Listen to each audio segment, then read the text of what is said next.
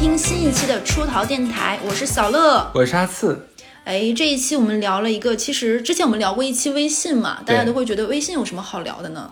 那其实那期我们还是讲了很多的我们的分享和日常。那其实这一期的主题听起来好像会让人觉得哈，这也值得一聊吗？但是其实还有挺多话想跟大家聊一聊和分享的。这些话题其实为什么要聊的话，是我们在呃这个整个电台的后台，嗯，我们大概收到了四五次。有比较年轻的朋友会跟我们讲说，想问一下，像我跟小乐这样的友谊怎么能觅寻到？对对，然后我说为什么会有这样的疑问呢？甚至还会有那种朋友大段的私信说很羡慕我跟哈斯这样的友谊，包括也很困惑，好像他自己在学生时代，甚至于进入到社会之中，一直是有点孤立无援的，找不到朋友和出口。其实我看到以前有两条私信，是让我还蛮心疼的，是两个女孩，然后她们现在一个是呃刚上大一。然后一个的话，应该是刚刚毕业没多久，反正都是很年轻的这样的朋友，他们就说，嗯，其实听了我们电台的时候，一方面很羡慕我跟小乐有这样的一个朋友的情谊，一方面呢又觉得很生气，为什么呢？是因为他们自己其实到现在的话，一路走来，好像觉得交朋友是件非常难的事儿，嗯，不知道怎么交朋友，也不知道怎么能寻获到，可能看到我们这样情谊的话，甚至有有的时候会有一丝恍惚，觉得，哎，是不是假的？真的会有就是朋友这样的情谊会呃彼此支持成这个样子吗？对，所以这一期的话，我们也是因呃因为这几条私信吧，所以有必要拿出来单独做一期如何交朋友，朋友到底是什么？对，可能可能听完这一期你会觉得，哼，老子不稀罕。对，哎，哈次，你大概是从多大时候开始觉得哎有朋友的，或者是有朋友这个概念的？嗯，我觉得这个你是说如果说从多大开始的话。那我可能从三岁就开始了，那个时候我其实是呃跟我的家老人一起生活啊，爸妈在上班，然后我就丢在太姥家。嗯，那个时候我们属于住那种就是小区大院儿。哦，啊对，然后基本上都是一个院儿的那个同龄的，或者反正相差五岁之内的都能玩到一块儿去。物理锁定的，真的是物理锁定的。那个时候其实不是说是我自己去筛选朋友，嗯，而是每一天这个院子里就那么十几个小孩儿，嗯，每天都厮混在一起。当然这东西关系是流动的啊，今天这五个人关系好，明天那五个人关系好，大概就这个样子。我小的时候最开始我是没有太深朋友这个概念的，因为家里的亲戚特别多，你知道吧？同同就跟你大院一样，就是同龄同年龄。的这种亲戚就是你的朋友，就小就是你的小小侄女、外甥女儿，你的哥哥、小弟啊，就是这种孩子，大家因为这样成为了所谓的朋友，一起玩耍。更多的，我觉得是一种伴儿陪伴你的。对你说的，对，这个就是我们要聊的问题，就是小。其实我觉得真的小的时候啊，嗯，没有什么朋友的概念，它更多是一个陪伴的伴儿，玩伴。就是个玩伴，就怎么说，嗯，你像那个时候咱们太小了，那个时候我觉得我们的自我是大于本我的，哎，这两个关系有点想不起来了，反正就是比较比较比较自私，向着自己的那一个的话是占上风的。那个时候我们的心智还不是够不够那么成熟，所以你说有多少那么点小孩懂得分享，懂得给予呢？更多的是要东西，从别人身上得到快乐。对，这个时候是那个时候的主旋律。就我为什么我觉得那个时候不能叫朋友，因为我觉得朋友是重要的事情。但那个时候的话，其实如果有一天我。小朋友没来，我来找我玩，或者说，有一天没有小孩，没有小孩来找我了，我自己一个人待在家里面，跟我太姥两个人大眼瞪小眼，我也是可以的，没有问题，没有问题。而且那个时候，呃，可能就是因为大家的那个时候还没有朋友这个概念，所以就没有说什么很激烈的冲突。今天因为一颗糖吵完架，擦擦眼泪，下一秒可能就能和好。对，现在打的就鼻青脸肿，过一会儿可能就又黏糊在了一起。对。那时候好单纯，好纯真哦，好容易和好。对，好好怀念那时候单纯不做作的我和你。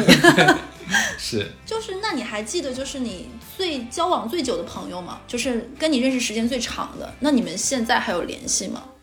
嗯。我想一下，就还记得他们名字吗？小学，呃，我那咱俩捋了，你就得问我一个三十多岁的人，我他捋一下。哎，这个我你可以先捋，我先讲讲我自己。行，行行。因为我小的时候属于跟着爸妈，就一路因为上学呀、家里房子的置换呀，包括各种原因，包括我爸工作的原因，其实我小的时候换过两三次住的地方，三次吧。然后都是在其实那种年纪，其实到一个阶段性的，比如说上小学了，上初高中了，就这个阶段。然后我上大学呢，又去了另外的省，然后工作了呢，又不是上大学那个城市。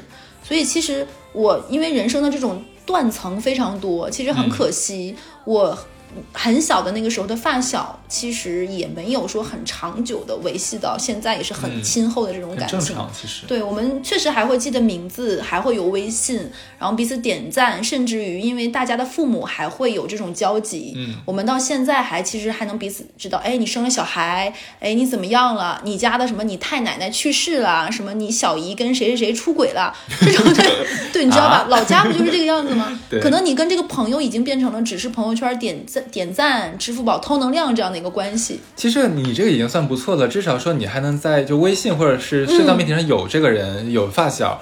呃，我因为小的时候也是，就是经过变迁，那个时候是从这个区划到那个区了。但那个时候其实不像我们现在一样，就是哎天天这么活动。以前上趟那个就是市中心的话，叫上街，就进就要进城的感觉，你知道吗？然后我想了一下，好像呃，我目前能联系的最久的应该是我高中的。最好的朋友，其实她有上过我们的节目，就是那个西班牙的那个女孩迪安娜，非常漂亮。她，嗯，对，她目前是我能联系最久的，而且我其实我俩还是初中的校友。像小学呀、初中，还有再往前一点的话，一方面像像是我就是上学之前的朋友的话，我是从大院搬走了。那个时候，其实你要一搬走的话，离开那个区了，你就等于说没有什么在，没有什么联系的机会了。对，就就自然的流失掉了。小学的话，我能想起来两个不错的，像蔡某和张某。呃，我隐约的记得咱们上大学的时候，不是有那个人人网吗？嗯，我记得他们那个时候已经都出国了。后来的话，其实那个时候还能点个，就是不要点赞，就是可能留了个言，来访，来访看一下。后来的话，人人网也就是没了吗？倒了吗？我靠，我们把人人网倒倒了。后来好像也就没有什么联系了。再到初中，哎，奇怪，就初中好像真的是没有什么，我是一一个初中朋友都没有联系的，也不知道为什么。咱俩不太一样，因为我小的时候是住在我妈他们学校的家属院。你这个太没有办法。对，就是家属院都是因为爸妈们都认识，你知道吗？对。所以这些人哪怕他已经从你的生活中消失了，你还会从爸妈嘴里听到这个人现在怎么样了啊？对。所以我还蛮蛮，就是和别的人不太一样一点，就是我小的时候从来没有谁从我的生活里真正丢失过。哦，那你这个还是相对来说比较幸运的。对对。哎，那你现在跟他们，就比如说从。其实这个里面还有，就是我上次听我哥哥给我讲，他说他们小的时候交朋友是交笔友的，对。然后他们跟我说，突然有一天这个人搬家了，这个人就从你的生活中消失了，就你就你的你寄给他的东西，他收不到了。他跟我说，我我表哥跟我说，他有个笔友，他很伤心，是一个漂亮的女孩子，因为那个女生在给他回信的时候寄过自己的一张照片，哇，他视若珍珍宝。然后他为了不让他妈发现，他把那张照片放到我们家我的笔记本里，因为我的笔记本带密码锁。然后我还把那个放在我的笔记本里，这还不是最令人生气的。我小的时候暗恋我表哥，然后我写进了我的日记里。天哪，这是是怎样的一个剧本？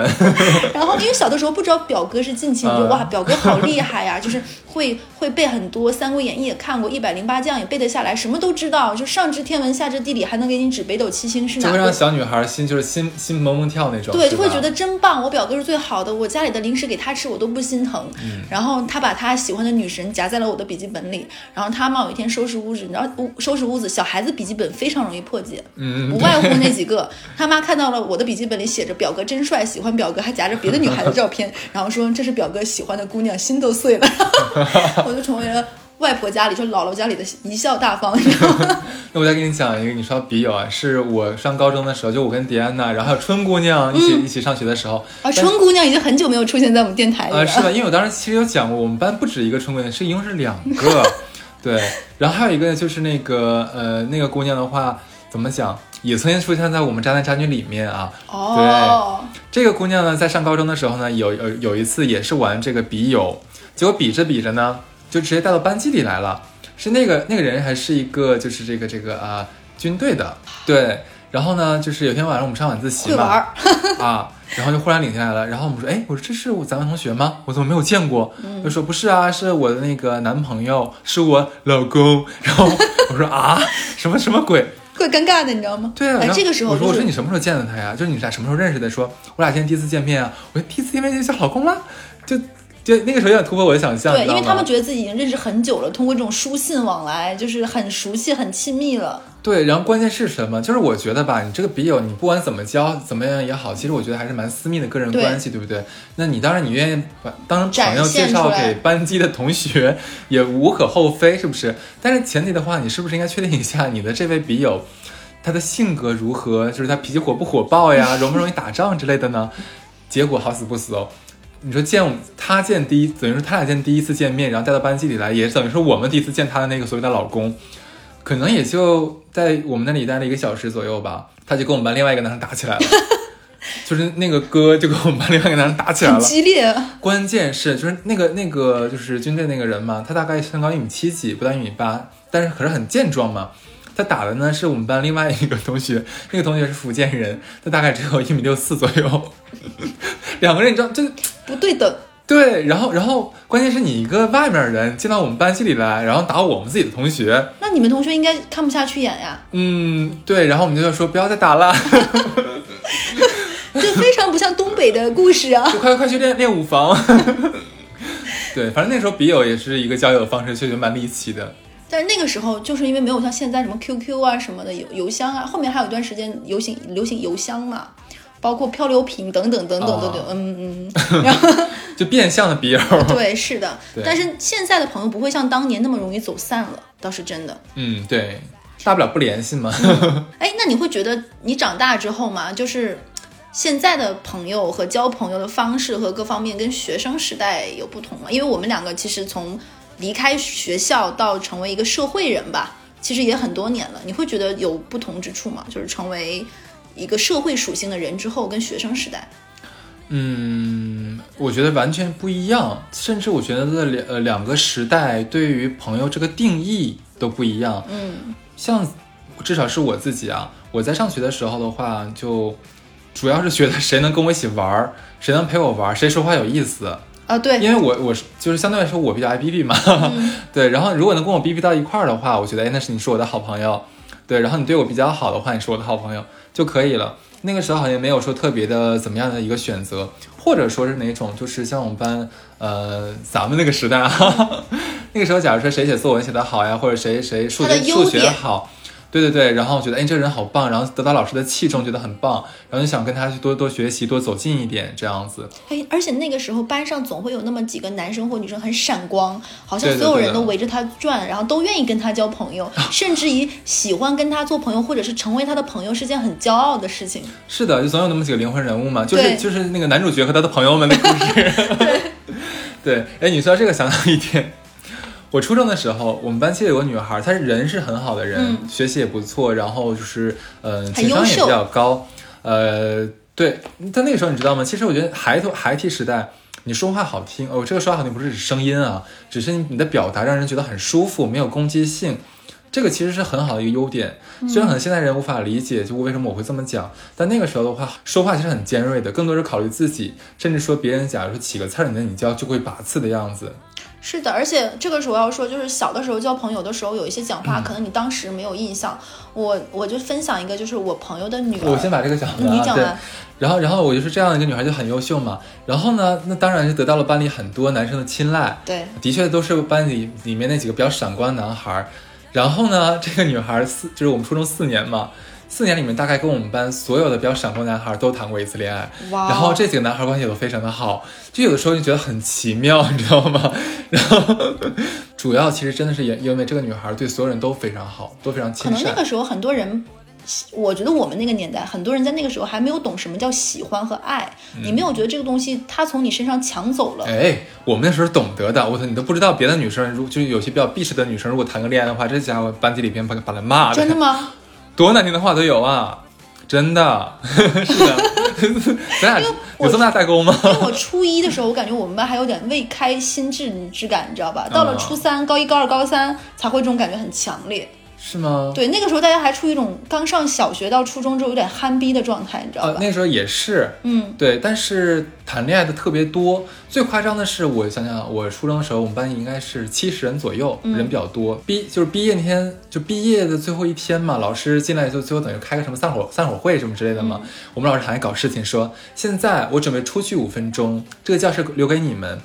这五分钟里面留给你们的不是让你们随便聊天儿，而是立刻坐到你一直喜欢又不敢说出口的那个人旁边。哇，老师很棒哎！对，是的，然后就很好笑是什么？有的时候就会有的人旁边就一直有有人想坐，或者说有人说你让我坐，或者你让我坐，怎么怎么样？然后旁边人说想开玩笑啊，你这不要脸怎么怎么样？哎，不害不嫌害臊之类的。然后更可怜的是哪种人？就是只能冷眼看着，身边一个人都没有。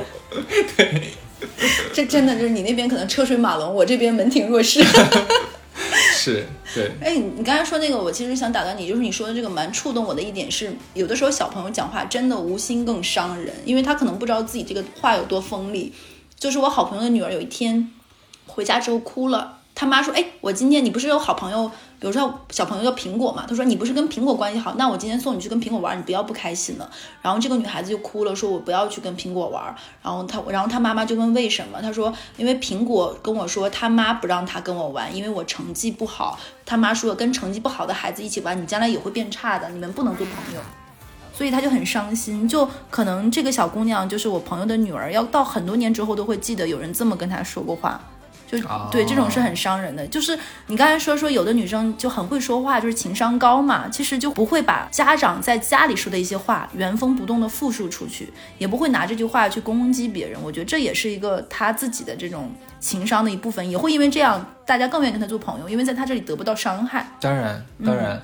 就接着刚才小乐的那个问题啊，就是说孩提时代跟就是成年之后交友有什么不同？刚才说的是小孩那个时代，就是没心没肺嘛，其实就等于说谁能跟我玩就能在一起。嗯，但是成年之后的话，其实就完全不一样了，尤其是参加工作之后，就是嗯，你像我们怎么讲？我们毕业之后肯定要选择自己要去的行业，要选择的公司，嗯，这就无形中其实我们给自己筛选出来身边的人了，已经。对对，就像像我刚毕业的时候就选择像金融行业。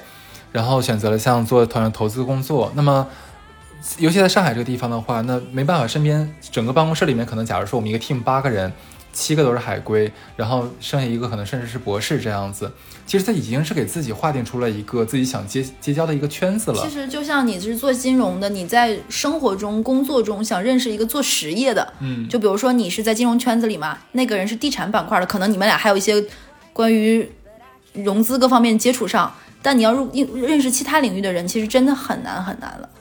对，其实我觉得这也是这是一个好好的地方。为什么呢？就是我们尤其是在工作之后，我们没有那么多时间去找寻朋友、混圈子。嗯，对，这个可以一会儿好单聊聊这个混混圈子的问题啊。就我是说，真的是交就成年之后交朋友，其实是一件蛮累的一件事情，很消耗我们的。对，这个需要大浪淘沙的，而且平常我们没有这么多时间和精力。但是如果说你像嗯，我们找一些。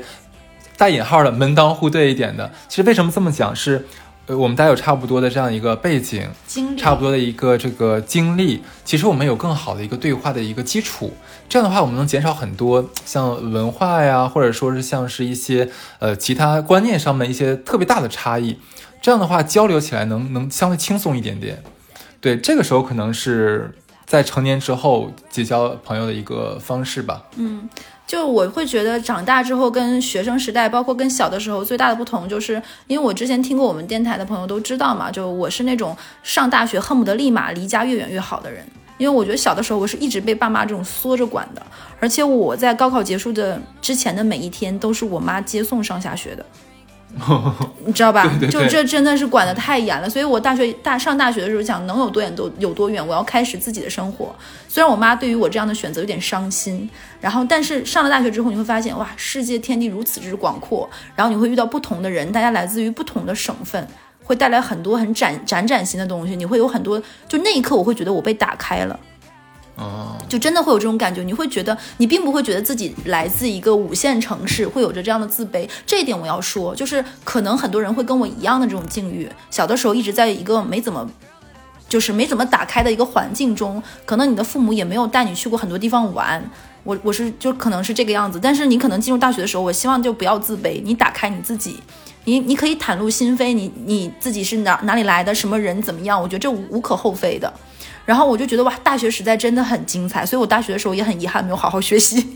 对，就是因为全都用来去尝试、见识感知那些曾经没有感知过的东西。哎，我觉得这个，就我觉得这个很棒。当然了，这是大学的一个必经之路。你如果只学习的话，其实我觉得反倒是缺少了上大学的意义。谈恋爱、交朋友，去掌握新知识，让自己变成一个更大的圆。嗯去你圆越大，你的你去接触外面的，你的半径越大，你你跟外面的触点就越多。嗯你在这个阶段其实是很值得你去浪费和挥霍的精力的。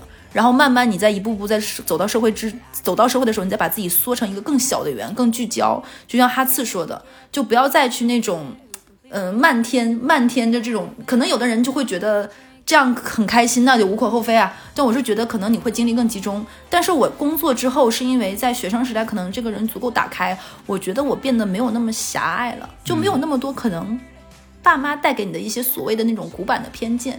比如说朋友也好，比如说年龄也好，比如说很多观念也好，我觉得这是我在大学那四年打得更开，所以我到了社会上以后，成为一个社会人，我发现我交朋友可以跟自己年纪跨度很大的人做朋友，比如说父辈的那种人，我们可以做朋友，或者说比我再小个十岁的，我觉得我整个人是更松弛的一个状态，然后我的朋友可能会不太一样，有做每个行业的都有，然后我会觉得会让我觉得。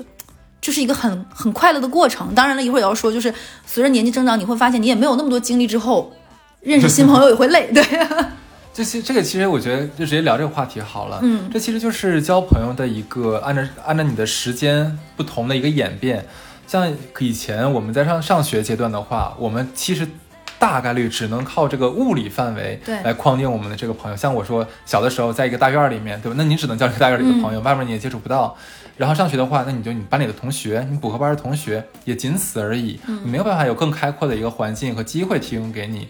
但是，一旦你步入社会之后的话，其实有的时候特别像是一个拧开了一个开关的游泳池的水水龙头龙头，特别可怕。刚开刚开那一下就会有洪荒之力喷出来，这个时候你容易控制不住自己。对，都经历过，没关系的啊。对，就尤尤其是像我，我其实开关打开是在大学。差不多大家都是这个时候。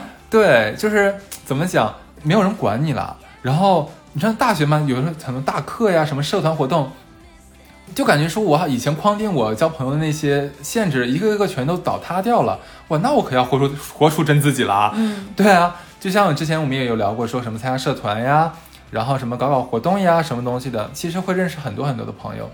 但是我第一次觉得交朋友、身边朋友太多累，就是在大一的时候。之前节目期有提到过，上大一的时候，像我文小乐都有参加过学生会啊，嗯参加过什么主持人啊、电台啊等等等等等等，然后班干部巴拉巴拉巴拉，你会发现一搞的话，整全整个系。大一、大二、大三、大四不太不太认识，但大一、大二、大三你基本全都认识了。尤其我们学校有个主干道，有有的时候你刚从那个大课下课，然后走走主干道的时候，你恨不得打招呼打一一整条街，从头打到尾嘿，嘿嘿嘿嘿，真的是就都认识，你知道吧？嗯，你会觉得很累。然后今天这个人找你，明天那个人找你，刚开始的时候会有那种虚荣感啊，我很重要，大家都想找我。你是中心，很闪耀。对，这个甜头是有的，但是这个甜头其实来得快，去的也很快，就是你会觉得说。你自己整个人会被很疲惫，拖得很疲惫，而且你自己真正要做的事情都没有办法去做了，他拖着你啊！而且是假如我我今天大大家去小乐那个聚会上面去，然后结果第二天的话大乐来找我了，然后我说哎他这个不想去了，哎你什么意思？你为什么去小乐不参不来参加我的？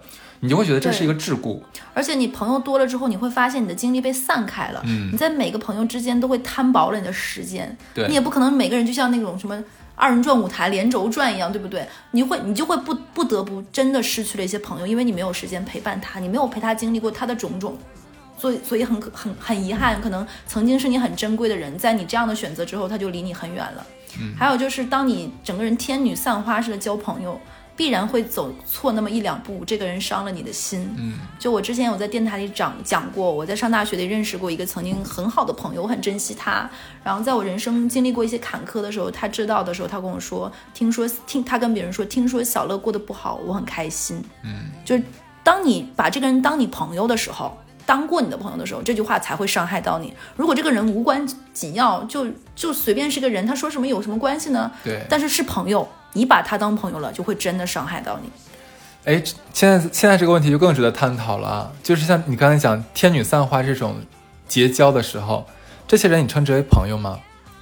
其实说说真的啊，就是我在像以前呃那个那个大学时代，包括说我刚来上海开始工作的时候，那个时候其实呃我不知道你是不是，反正我刚来上海的时候，一周可能要去 三四次酒吧，每天晚上真的 真的真的很很很很那个时候不睡觉都行，真的 对对，然后身边就会有不同的不同的人，因为今天假如小乐带了四五个朋友，明天呢这个谁谁谁又带了一堆朋友，你就会发现就是你的微信啊，还有你的 QQ，他那时候还用 QQ 吗？满了，满都快真的快满了，就特别可怕，你知道吗回？不过来。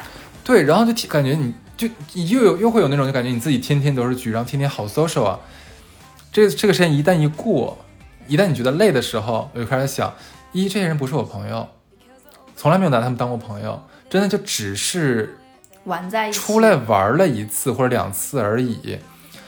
所以说我有段时间我觉得累了之后，大概上班两两年左右吧，我就把清理了一次微信，就从大几百一直删到了一百一百人，就反正也经历过这么一次变迁。所以说我就觉得刚才我跟小乐讲的这一路，就是基本上就是我们从学生时代到上班这个时代的一个交朋友的一个演变。哎，你说的这个，我发现我我的人生一直很压缩很快。你知道我这个感觉最强烈的是什么时候吗？就是我上大学的时候经历过，就是一次感情上非常大的这种背叛。然后那一次的时候，因为我当时是很爱玩嘛，很爱交朋友，然后认识了男朋友之后，就会想说更多的时间和精力用来陪男朋友。那因为这个原因，所以回寝室的时间变少了，经常陪男朋友上课呀，陪男朋友打球啊，一起去玩啊等等。然后你会发现很多朋友你就在他那失联了，他找不到你了。然后慢慢的你们就联系很少。我大概经历过这样一年左右的时间。然后当时这个男生他出轨了，然后你很伤心，你你发现了之后，你在那一刻特别想找朋友倾诉。你会发现很多人你是说不出口这件事情的，对不说不出口的原因，有可能是你觉得他没有办法跟你共情，有可能是因为这么久你跟他没联系了，可能他要先抱怨你一下，哦，你现在知道来找我了，对不对？你一定要找那个第一时间你跟他说，他愿意，比如说他在上课，他在自习，他在陪男朋友，都能把身边所有的事情撂下来，听你说陪伴你的人。然后我那个时候打电话给了 Shirley，就你知道吗？那个闺蜜，然后她那个时候就说要不要我来，我说需要你，然后他就会第一时间来陪着我。你那一刻才知道，哇，这就是朋友。可能那一刻你心里没有当下那个感觉，说这就是朋友，但是那真的就是朋友。他愿意无条件的陪伴你，把你接到你你他的寝室，然后照顾你，然后这个这这种友谊就会让你觉得才是值得珍惜的。你不应该每天像一个所谓的花蝴蝶一样啊，从这里穿梭到那里，绵延到那里。那你到底得到的快乐是什么？其实我觉得快乐是当下那一点点的，对，但是后面的空虚、疲惫，还有这个东西带来的那种碎片化的信息，甚至于有一些这种泛泛之交，这种他跟你说两句坏话，你跟他说两句坏话，你的精力全部消耗在自己的时候，你会发现你会越来越变成一个很浅的人。那你觉得就是说，学生时代跟上班之后、成年之后，你交朋友最看重的点是什么？这个好像就很难很聚焦，说说你最看重什么跟一个人交朋友。我记得有一次印象很深刻，我跟哈次出去玩，五一的时候，我是一个不太信星座的人，然后当时哈次有个好朋友是一个很懂星座的人，他会说说哇，我们这一屋子里算下来全都是双子或者是上升双子的人，就是磁场比较合的人。我那一刻突然有点感觉，就是哦，难怪大家是朋友。就是你会发现，既然会成为朋友，那一定会有某方面的默契、相通、相交。更重要的是欣赏，你尊重、欣赏这个人，他身上有一些你闪光的点。那可能你学生时代看重的点不同，工作之后是另外一些点，但一定是这个样子的。哦，我听下来的话，就特别像是就是最近某位很火的女艺人的那个道歉文章，就是好像说了，但又好像没什么都没说。就就举个例子，就比如说，如果这个人很有知识，哇，他会让我觉得哇，我知道很多我不知道的东西，那我觉得他他让我很欣赏。其实哈次有一点，我觉得哈次说他他关于朋友，包括维系朋友有一段话，我特别特别的认同，就是关于朋友也会有缺点这个。我觉得一会儿你可以展开说，就他一定会有一些地方让你觉得非常有魅力，然后你想让他，然后他一定会有他的缺点，但是他的魅力足够让你觉得很吸引。嗯，我想一下这个问题啊，就是好像，嗯，就是学生时代的话，我的要求真的特别简单，就是能听懂我的梗儿。工作 之后成为社会人，难道不需要吗？也需要，也需要，但是就是会会不是那么重要的那个排名。然后第二的话，可能要迁就我。对学学生时代啊，那个时候就是太自我了，本我更大，本我更大那一种，就 ego 无限大的那种。嗯，对。所以那个时候的话，真的就是两点。就其实你想想，还是在找找玩伴的感觉，你有感觉到吗？它并不是多么深刻的一个结交原则。那个时候自己要什么自己都不知道。对，那成年之后的话，就就就说现在好了，我现在会喜欢跟什么样的人待在一起？就第一点，他情商高，情商一定要高，一定要会说话，会察言观色，真的。就是因为我真的是真的没有办法跟情商低的人在一起，尤其说话的时候太累了。就是我，就小乐应该知道，我是跟什么人都能说话的人。但是呢，有的时候你看我跟一个人说了一两个小时，好像表面很平和，其实我快累死了，但 是真的很累，你知道吗？就感觉像是愉悦他人又恶心了自己的感觉。然后这是第一点，然后第二点的话，我会比较钦佩那种社交能力比较强的人，就我本身。不是那种特别喜欢社交的人，嗯，对，你很安静，其实，嗯，是的，现在对以前闹够了，现在安静了，开始，对，所以说有的时候你看到，呃，一个人他可以跟，就像我刚才讲的，跟各个群体都能打成一片，然后他跟各个就是接在接人待物上面的话，你会感觉到哇，他这句话怎么说的这么得体？他刚才那个方式方法，你看他那个笑，真的我会看得很仔细。你会觉得那是那是那个时候会有人人的魅力的那种感觉，嗯，会让我特别的痴迷。我所以我会很钦佩或者很吸引我的点就是这个东西，就社交能力很强的人。那这个我先说一下，跟我们没有任何贬义，跟我老家的那种社交还不太一样。来来老弟儿什么玩意儿的，上来要社会人社会科，你知道吧？这个我不行。我说的是，就是比较 高级一点点的那一种，对。哎，但是有一些，就我我会觉得共同经历过什么，我也会觉得很很难得，就会很很很，他他一旦纳纳入你的朋友之后，你就会觉得就很重要了。我曾经尝试过这样做，就是 我觉得好像跟假跟一个人本来可能不太，就可能只是普通朋友，或甚至是说连朋友不算，只是个认识的人，一起经历过一件比较比较难的事情。我曾经以为可以跟他能成为不错的朋友，因为感觉像过了命似的嘛。嗯，但结果发现真的，我我现在发现，就是我的看人眼光还蛮准的。我如果第一眼觉得我跟他没有办法长此以往的相处的话，如果在后面哪怕我想要不要试一下，放心屡试不爽，没有一次就是觉得 OK 的。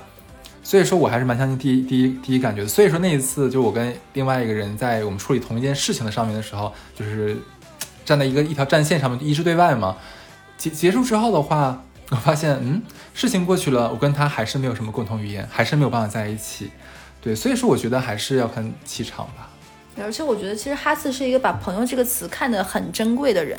就可能泛泛之交、同事，这并不是朋友，而朋友只是那些真的情投意合的、交往过密的、能共同分享人生经历的。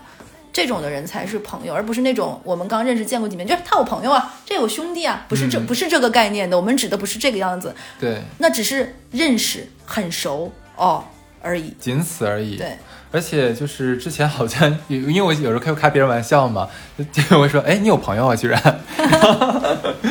对，但当然，但是肯定开玩笑啦，就是没有没有冒犯的意思。但不会，有时候的确是看很多人说啊，这是我朋友，那是我朋友，这是我朋友，那是我朋友。那你有没有想过说，所有人都是你，就是就像你对所有人都好，那等于说你对所有人不好是一个意思。如果这个人的话，连跟对朋友的好和对普通人的好都分不清楚的话，你相信我，就他的朋友的话也会感觉得到，这是个问题。所以说，你说，你说，你说，你想说什么？我感觉这个用在男朋友身上也是很合适啊，都是一个道理，都是一个道理。对，所以所以说。可能总结下来的话，就是我刚才说那几点，我觉得情商高是我最看重的。哎，我要跟你讲一个，可能我不知道这个电台能不能讲。我有一个，要播了，你怎么这么说了。我有一个，我一直就是这个人出现在你的生活中里，你可能想都想不到。就像哈斯说，就是经历过你你的工作，你什么你你可能认识的就是这个类类型这个圈子的人。我之前租房子的时候，刚毕业没多久的时候，在金桥。然后我经常早上会起不来打车，或者是晚上打车，然后经常会打到同一个师傅的车，尤其是在晚上。然后那个师傅跟我说：“说你以后打不到车，你就给我打电话，我可以来送你。”然后那个师傅跟我说他只上夜班，然后问他为什么，他说夜班虽然辛苦，但夜班他有固定的客源。然后他跟我说，他说他有一帮朋友，就是这个出车司机，你知道他有一帮朋友是什么吗？他说，他说他那帮女性朋友是从事某一些职业的。然后这些人晚上是不敢叫黑车的，因为他们担心，因为他们相当于是社会的边缘型人。那他们如果出现意外，各方面他们是不敢报警，各方面的。然后他们是这样的一群人，所以说他们希望能够晚上接自己下夜班的师傅是信得过的人。然后这个师傅跟我说说，可能有些人会瞧不上这些人。然后师傅说，我跟他们永远都是朋友的。他说，我最开始接待他们几次，会发现他们生活中有各样各样的难处，不容易。比如说老公不争气，比如说要养孩子，比如说弟弟有病，比如说要给家里盖房子。他说这帮人很仗义的。他说你跟他们聊了聊了熟了之后，哪儿的哪儿哪儿哪儿的那个姑娘会晚上说，哎，师傅下了夜班，咱一起去吃个烧烤，吃个那个炒面什么的。然后你，然后那个你会跟他说说说我请你吧，然后姑娘说你赚的跑个车这么辛苦，我请你吧。然后那个，然后姑娘还会说什么你别嫌我这钱脏。他说你会发现这群人其实是你可以跟他交朋友的。那个师傅说，然后他说改变了我很多想法，怎么怎么样。然后那个师傅说，但是他不敢跟他老婆说，因为怕怕他老婆不乐意。然后有一天晚上，他是为什么会跟我讲这件事情呢？他有一天晚上，我说你能来接我一下吗？因为我上班的地方在郊区。他说那你能等我一下吗？因为他接了一个下夜班的这个女生的，然后跟客人一起回去，吐在了他车上，然后他先去洗车，然后再来接我。但我那个时候，你知道我上班那个郊区是打不到车的，我也不敢打黑车。然后是他来接我的，然后他跟我说说啊怎么怎么样，说今天我也担心那个小姑娘你出了什么事儿，我就我本来是想让我儿子考个车来接你的，我就觉得这是一个。你会听他的讲述里，他会尊重和平等看待每一个人，每个人的职业。我觉得这个这个爷叔是一个很值得交朋友的人，而且他在交朋友这件事情上，我很欣赏他。就是就这个事情，其实在我的生活中觉得很震撼，因为你从来不会想到会有这样一群人，这样的一种交友方式。我觉得也是有有他的闪光和魅力之处的。嗯，那说这么多的话，你觉得什么样的人是最吸引你的，或者你能举出来例子吗？我曾经交过一个让我觉得是很钦佩的人，是我我的一个男生朋友。就会你会发现，这个人他带着混不吝的特色之之外，他有很多的知识，他会让你觉得哇，原来他能懂这么多。他然后，但是这个给你知识的方式，并不会让你觉得很油腻，你会你会非常愿意跟他交流。当你人生中遇到一些。困顿的事情、困顿的情况、一些不愉快的事情的时候，你总想听他聊聊什么。他一定不会是那种主干道上行驶过来的价值观跟你说，他会从其他奇怪的曲径小路里给你一些建议，会让你觉得豁然开朗。你那个时候会觉得，智慧是一件非常闪光而有魅力的事情。虽然我跟他接触的不多，我们可能也见不了那么多面，但是有的时候跟他打个电话说：“哎，你忙吗？我可不可以给你打个电话？”他说：“打呀。”然后。你会发现，一番谈话过来之后，你们好像就像经常见面。这番对话并不会让你觉得你们很疏离各方面。所以我觉得朋友并不是说要经常见面，你给我寄点什么，我给你寄点什么什么，不是的。可能在某一某一瞬间，你们精神上是无比契合的。这个契合可能还不同于爱情，对爱情可能还会过了就过了，但那个人你会觉得很珍惜他，然后。你会想跟他分享很多人生不同阶阶段的境遇，你觉得他会懂你，他会给你一些不同的建议。我觉得这是一个很难得的朋友。嗯，我想了一下，我这个好像跟你不太一样。嗯，对我能举出来的例子的话，是一个就是就是带我进二级市场的这样的一个人。咋的了，小冉？就是带我进二级市场的一个人，就很金融这个词啊？是吗？啊，就是他身上这么几个特点吧，就是从容、自律。有目标感，并且是付出了十足的努力，并且得到了不错的效果的这样的一个人。哦，在我人生长大之后，这样的人拥有什么，得到什么，我非但不见不嫉妒，我会觉得他值得，他配。对的，对的。为什么我一定要强调最后一句话，就是说他付出了十足的努力，并且得到了不错的效果？这个为什么要拿出来说呢？嗯，因为我身边还有一个相反的，你知道吗？我就喜欢，也是我的一个不错的朋友。那最可气的是什么，你知道吗？就是就是这这哥们儿比我大好几岁，他今年四十了。我知道他是谁啊？对。然后呢，这哥们儿其实我觉得，我个人觉得他对金融的知识什么的东西，我聊胜于无，就这感觉。可是这哥们儿，你知道他买什么 什么赚钱，只要什么东西都能买在点儿上，你知道吗？牙痒痒。对，然后买个房子，上海可能买到了上上海那个涨的那个什么，就起就起爆的那个最低点，然后又在又在最高点卖掉了。这这关键是他不是他不是想说我一定要为炒房，他正好是那段时间有就正好有闲钱想买的东西，正好买进去了。卖呢？对，卖呢，正好是想把钱拿出来之后干投资到别的事儿去，就卖出去了。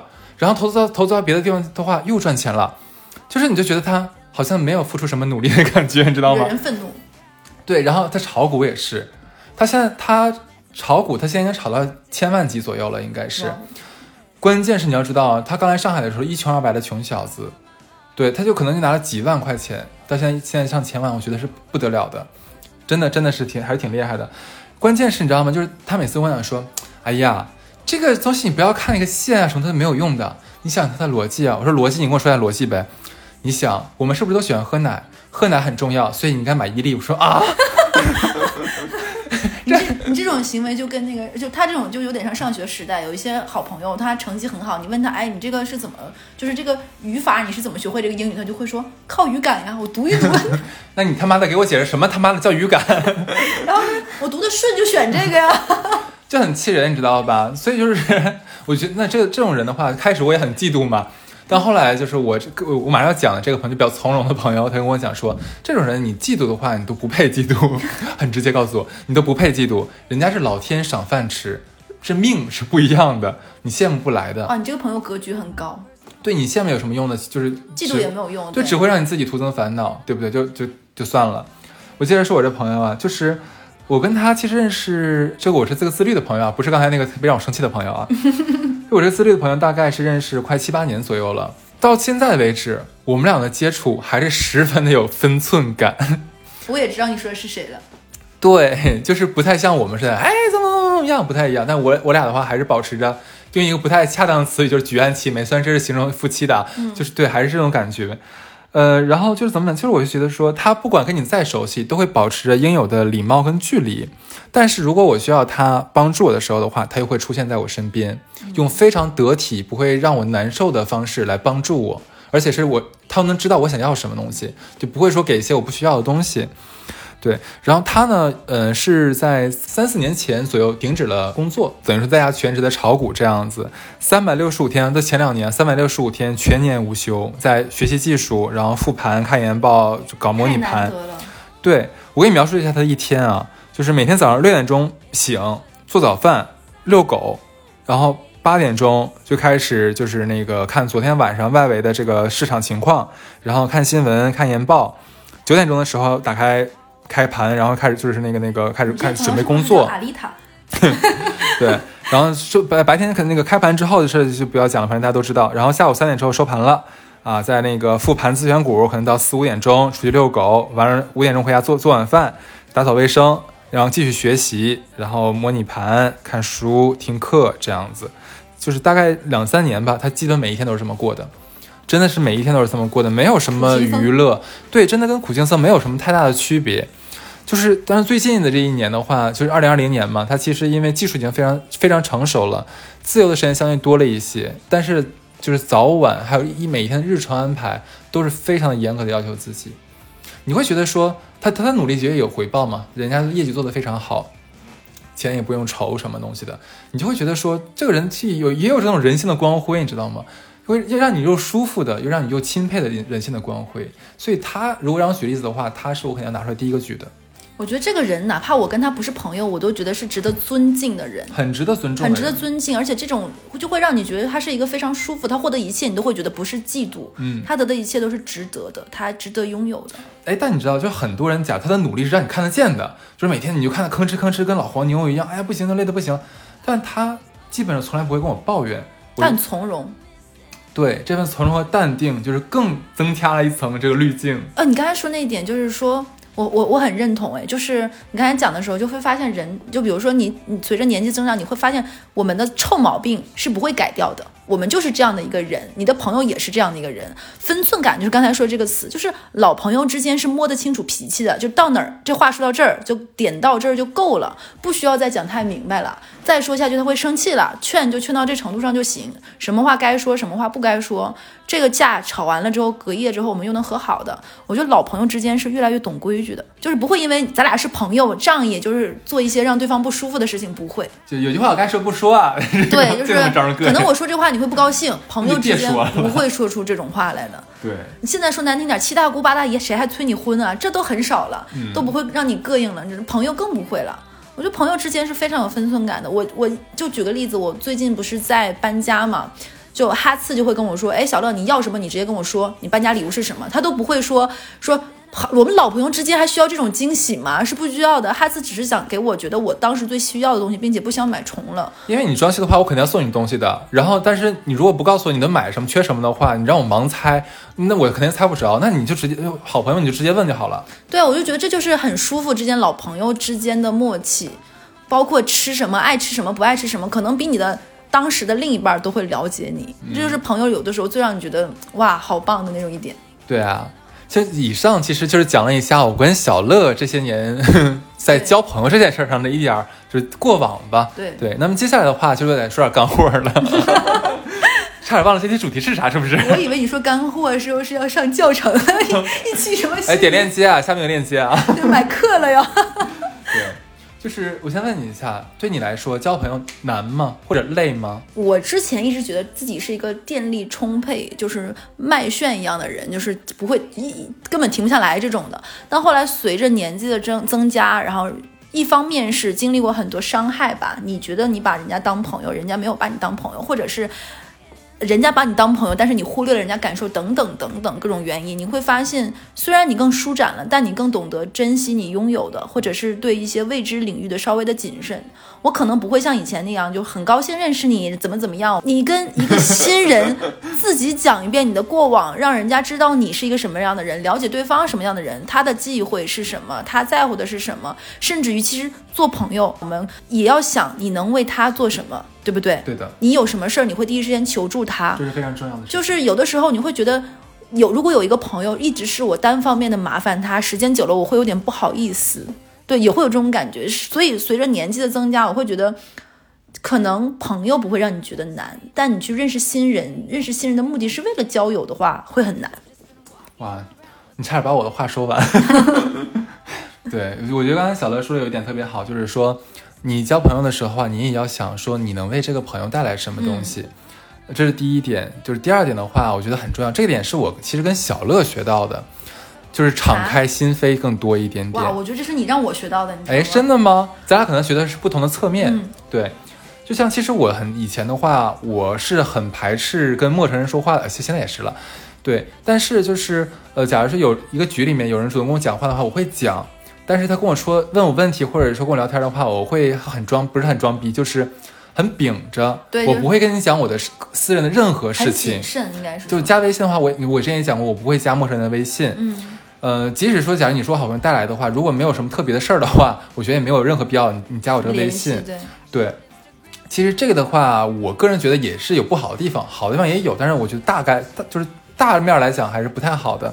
但是我认识小的时候的话，他的那个开诚布公是让我很吸引人的，就是一见面的话会跟你讲，哎，我怎么我最近怎么怎么样，然后我怎么怎么样，然后后来想说，对啊，就是你要跟别人分享一下你是谁，你是怎么样的一个人，再让别人更了解你，然后这样的话无形中拉近了彼此的距离，就其实就就类似于说满足了对方的窥视欲，这个说的人性更根本一点点。每个人都有窥视欲，而这个窥视欲的话，会有一个相互勾引的作用。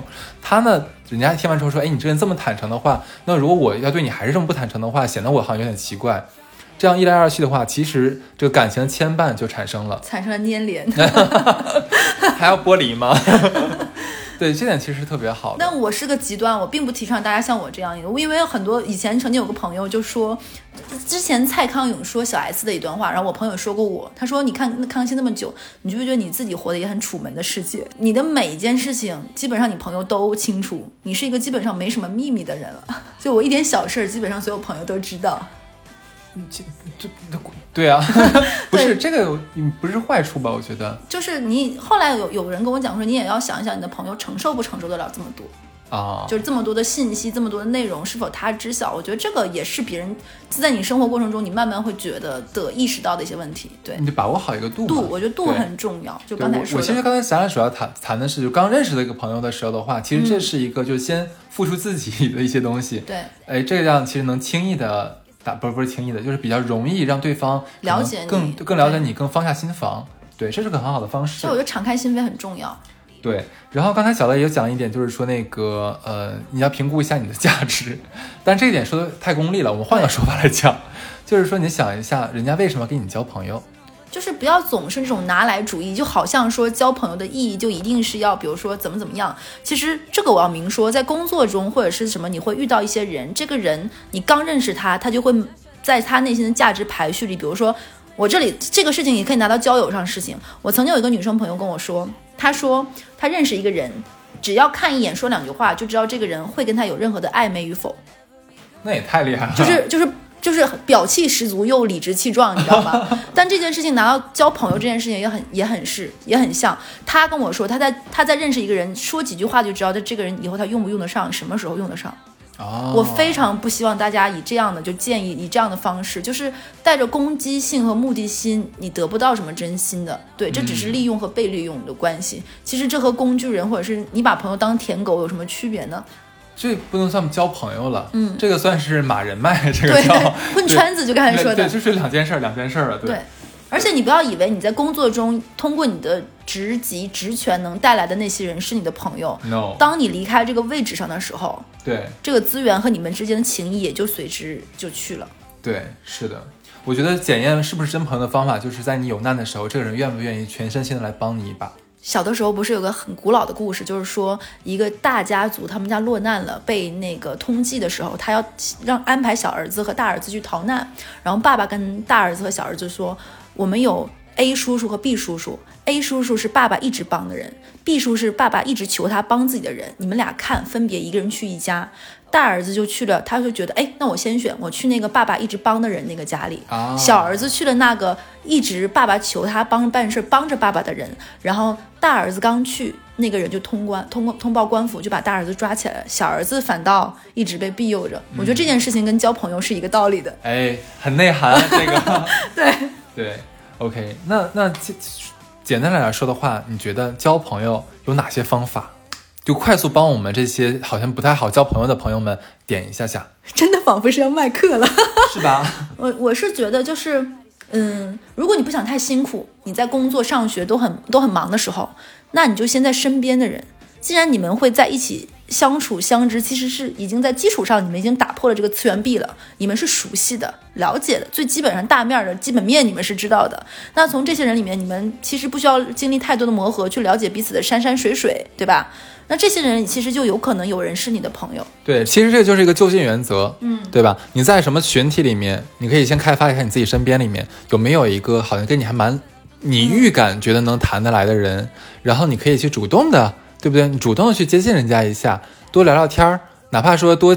假如见个面打声招呼，这都可以加强一两个人的这个关系的紧密度，嗯，对吧？一旦假如说你在你的群体里面找到了这样的一个人，然后一来二去熟了之后的话，你可以到第二步是什么呢？就是熟人推荐熟人。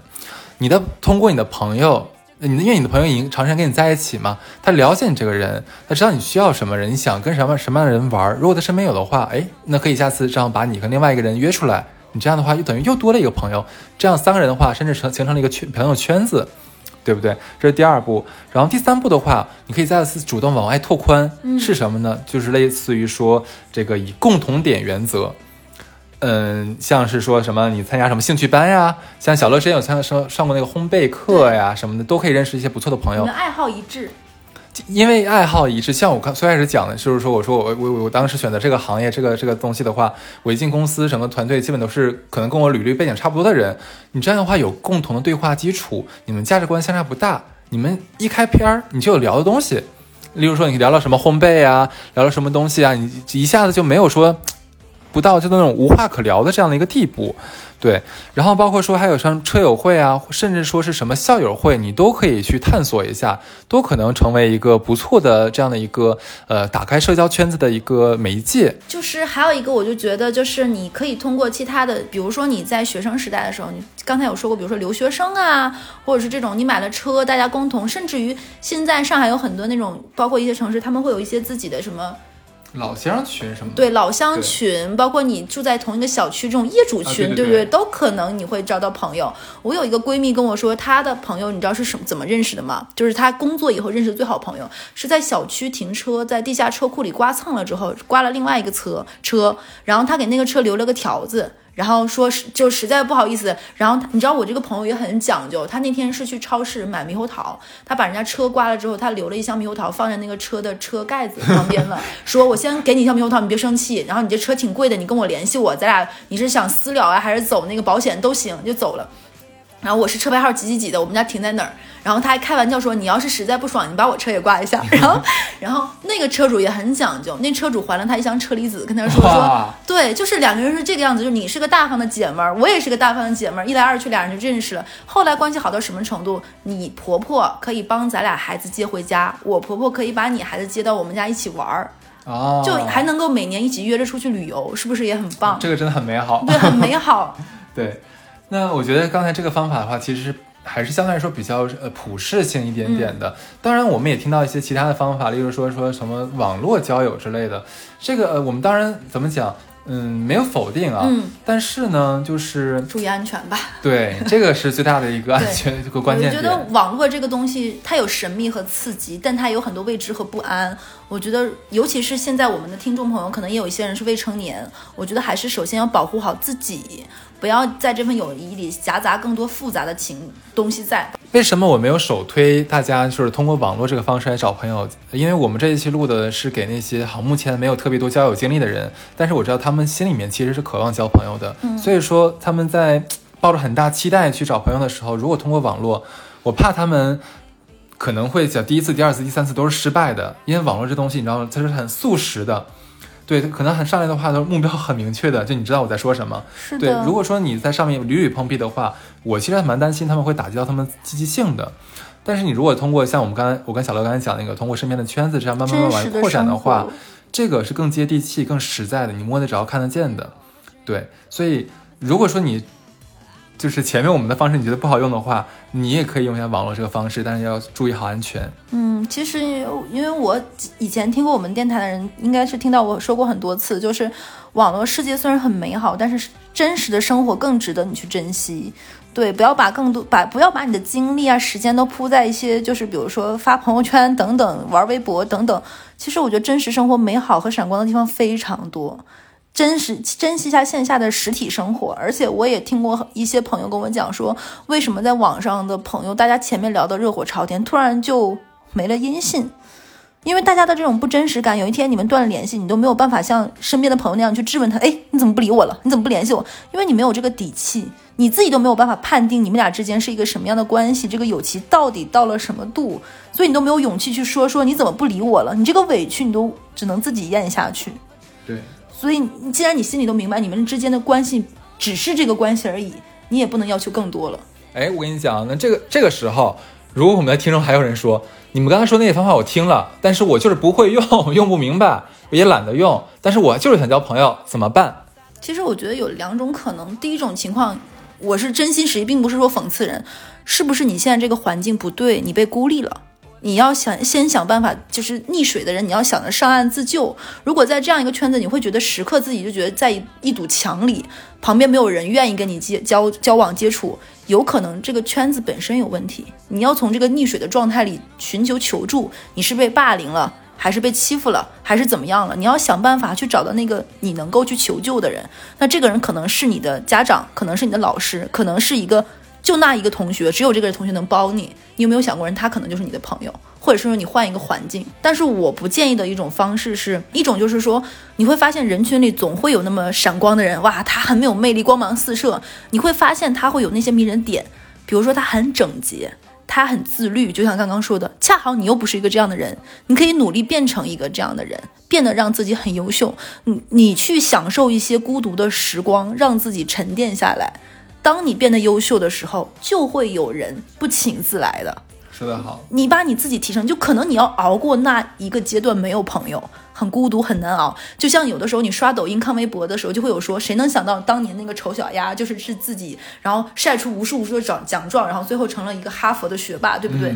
你一定是经历过不那么光鲜、不那么美好、很沉寂、很孤独的一段时光，你自己熬熬过一个个漫长的夜晚，然后沉淀下来一个现在的你，然后你才会发现，别人都很想跟你做朋友，对不对？但千万不要变成之前哈斯有推荐过一个很好看的泰剧，我们一起看。就是有一个女生叫禁忌女孩，禁忌女孩是吧？就是一个女生，她很喜欢另外一个很闪光的女生，然后就会疯狂的模仿她，学她的发型，学她的说话，加入她的社团。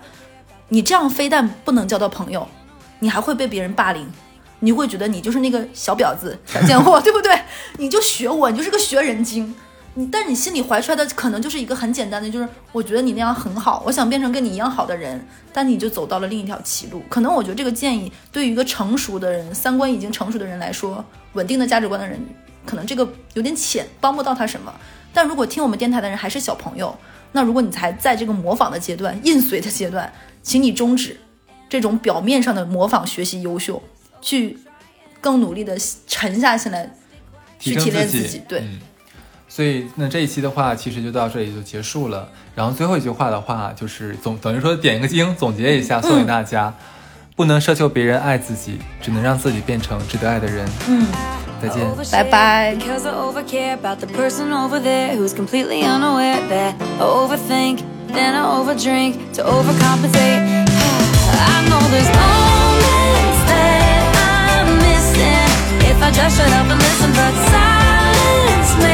me scared So then I overshare. Oh yeah, yeah. So then I overshare. So then